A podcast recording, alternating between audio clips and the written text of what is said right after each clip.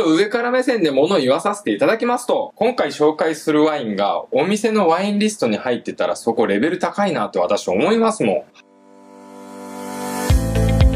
こんにちは、庶民のワイン研究所の井原大我です。このチャンネルは一般庶民のアルコール好きの方に向けたワインの飲み方や楽しみ方を発信しております。私は普段1000円前後のワインを飲んでおり、週末はたまに2000円ぐらいのワイン、年に1、2回は5000円から1万円ぐらいのワインを飲んでいる一般庶民のワイン消費家でございます。1日に1リットル以上のワインを欠かさず飲み、自分の使うお金の60%ぐらいは飲酒代としているプロワイン消費家の異名を名乗っています。人生をかけてワインを飲んでいると言っても過言ではございません。今回はそんな私だからこそ伝えれるコスパ最強ワイン5選というお話をさせていただきます。とはいうものの、私コスパという言葉自体はあんまり好きじゃないんですよね。コスパコスパ言うてるんだったらソニーのテレビなんか買わずにハイセンス買ったり MacBook 買わずにマウスコンピューターなんか買うのが定石ですよね。ましてやクリエイターでもないのに最強の iPad Pro なんて使う必要性がないんですよ。でも考えてみてください。高揚感だったり所有感を満たしてくれるからこそこういう動画が作れたりこういうテレビの前で発信しようかなと思ったりそういうやる気がみなぎるとそういった意味でコスト以上の恩恵を受けているということはコスパが高いということじゃないですか。Amazon タブレットの方がそりゃコスパいいですよ。でも私にとっては iPad Pro の方がパフォーマンスがいいんです。コスパがいいんですよ。そうです。人によって求めるパフォーマンスの部分っていうのは違うんですね。だから誰しも彼しもにコスパコスパ言うてるとそれコスパちゃうやんけみたいなツッコミが入るんですよ。じゃあこの今日のコスパって何やねんと。そうですね。車で例えてみましょうか。プリウスとかカローラいいですよ。もう丈夫でね、燃費も良くて、この値段でこの走りができるってすごいなっていう反面、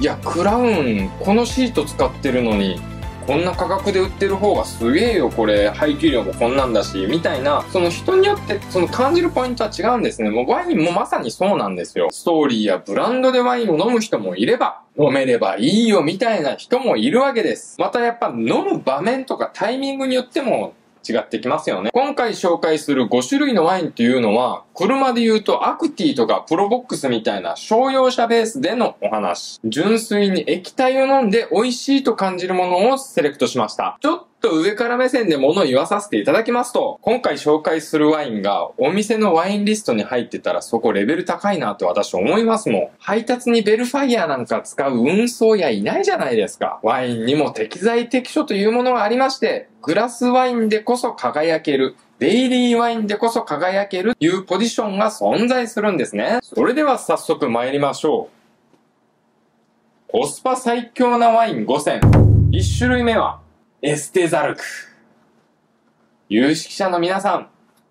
一発目からこんなん紹介してこの後大丈夫なんて心配してらっしゃいますよね。私もちょっと心配です。それぐらい出落ち感のあるワインなんですが、このワイン、私が2022年に飲んだ庶民のワインの中で対象に選んだワインです。750ml 換算でそうですね、1000円台前半なんですけど、平均的な3000円ワインに負けてないですよ。人生で1種類しか1000円ワイン飲めないって言われたら私は間違いなくこのワインを選びます。パリの自然派ビストロショップで御用達って言われてますからね。グラスワインとして多くのお店で採用されてる実績もありますよ。また、ポッドキャストでたびたびお手伝いしていただいているあずき58さんって方がいらっしゃるんですけど、この方はあの会社経営されてまして、ピノノワール愛好家らしいんですけど、このワインはなんか料理酒とかたまに飲むグラスワインとして活用してらっしゃるので、もし普段は高いワインしか飲まないよみたいな方も、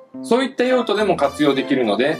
ターゲット外で今主張してくださってる貴族の方も、ちょっと騙されたと思って買ってみてくださいね。割かし供給量の多いワインなんで、買うところを選ばなければいつでも買えるんですけど、人気のお店だとすぐ売り切れちゃうので、新しいヴィンテージが出た時はチェックしてみてくださいね。それではコスパ最強ワイン、2種類目。ルナーリ。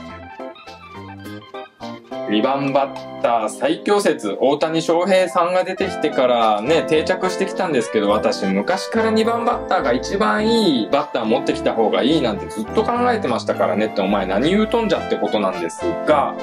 要は2番目に紹介するワインが今回のピークというか一番本命だったりするんですね。このルナーリア、この覚えやすいあのハウス型のボックスワインで赤、白、ロゼ、オレンジとラインナップされているんですね。で、その中でも、やっぱりオレンジワインっていうのはやっぱ他の種類でやっぱ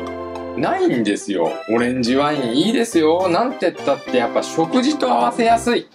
特にこのルナーリアのオレンジワインは繊細な日本食とのペアリングもグッド。仮にこれ、日本ワインだったら4、5千円でも絶賛されていると思います。もう一度言いますね。赤、白、ロゼ、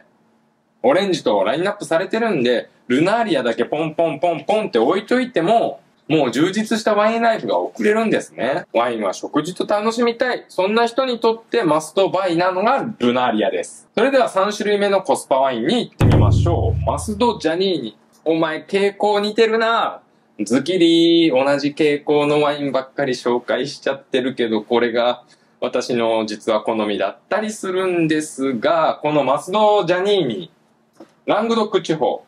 私ちょっとね、昔やっぱ、南仏系ワインってバカにしてた節があるんですよね。やっぱ、フランスワインはブルゴーニュとか、ボルドーだよね、みたいな。まあ安くても、まあブルゴーニュとかボルドーに逃げちゃってた時期あったんですよ。南仏ワインってコスパ高い高い言われてますけど、やっぱ濃いワインが苦手な人って苦手なんですよ。私もどちらかというと涼しい地域のワインが好きなんで、やっぱラングドック地方のワインとかは自ら買う分に関してはちょっと避けがちなんですよ。ただ濃いだけでグラデーションも減ったくれもないじゃないか。そんな偏見を応してくれたのがこのマスド・ジャニーニだったりします。パワフルな果実味の中で輝く清涼感。これまでに出会ってきた1000円ラングドックとは一線を化するクオリティ。自然派ワインの入門としてもおすすめですよ。それではコスパ最強ワイン4種類目。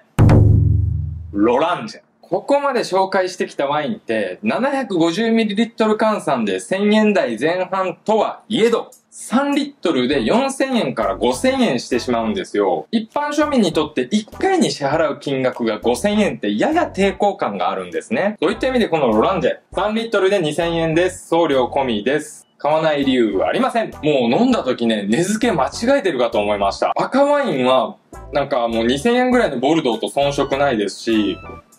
この白ワインに関しては、もう凄すぎてちょっといろんな人に飲んでもらったんですけど、ブラインドで飲んだあるソムリエはですね、え、これ3000円か4000円ぐらいのブルゴーニュみたいな、それぐらいのクオリティが3リットル2000円で飲めるってもうバグってるとしか思えません。実際にバグっちゃってました。この白ワインもサイトから消えてます。赤ワインも入荷待ちの状態でずっと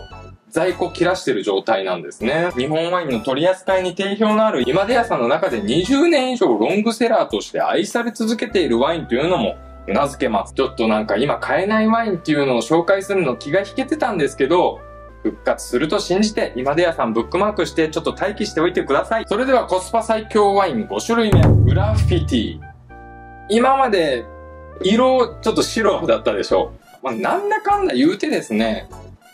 箱ワインの赤は、まあ、ちょっと私でもなんか納得しきれない部分っていうのはあるんですね。というのも赤ワインってやっぱり活躍の場面が白よりは少ないんですよ。その合わせる料理の幅だったりだと。なんか一種類多く飲もうとすると、やっぱ飽きちゃうんですよ。その点、このグラフィティは赤も薄い系で飲みやすいんですよね。白ワインって大体濃い赤ワインが多いんですけど、こういう薄い赤ワインっていうのが結構レアなんですね。いい意味で個性が抑えられてるんで、なんかもう氷ぶち込んじゃってもいいし、炭酸割りにしても全然罪悪感ないんですよ。もちろん料理の味を引き立ててくれる、ワイン本来の味、あの、体裁っていうのも保ててますし、料理酒としてのポテンシャルはなんか高級オリーブオイルと遜色ないんじゃないかと、赤と白両方冷蔵庫に常備しておきたい。そんな2リットル3000円切りのワインがこのグララフィティなんですね。では最後、おまけ的な話をさせてください。今まで私散々安いワインばっかり飲んできて、やっぱりこの液体の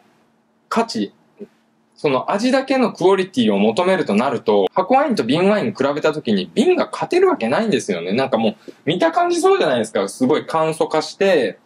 まあ、量いっぱい詰めることによって、そのコストカットしている部分だと。逆に同じ価格帯で瓶の方が美味しい方がおかしいんですね。ただ、味以外の部分のパフォーマンスに向けてワインを考えると、誰しもの最適解というわけではないんですよ。瓶ワインには瓶ワインの良さがありますし、箱ワインには箱ワインのデメリットというものが存在します。私自身はいろんなワインを楽しみたい。そういった目的があるので、最近やや箱ワインとは距離を置いているんですけど、そこでまた探索してて出会ったのが、この、アストロスなんですよ。あの、以前動画にも2023年上半期感動したワインの1位に選んだワインでもあるんですが、瓶の安いワインって、正直味わいの部分以外、なんか、飲んだことない品種だったり、珍しい国だったり、そういったところに価値を置いてしまいがちなんですけど、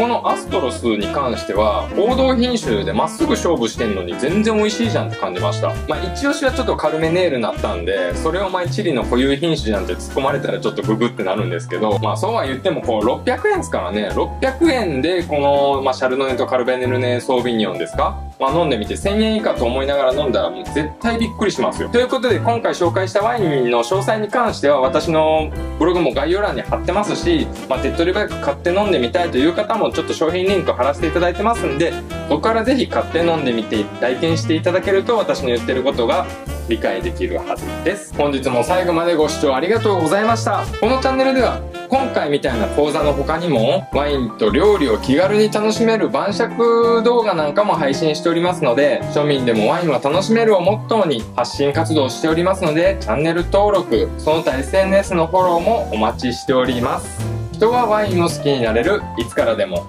それではまた次の動画でお会いできるのを楽しみにしておりますさよなら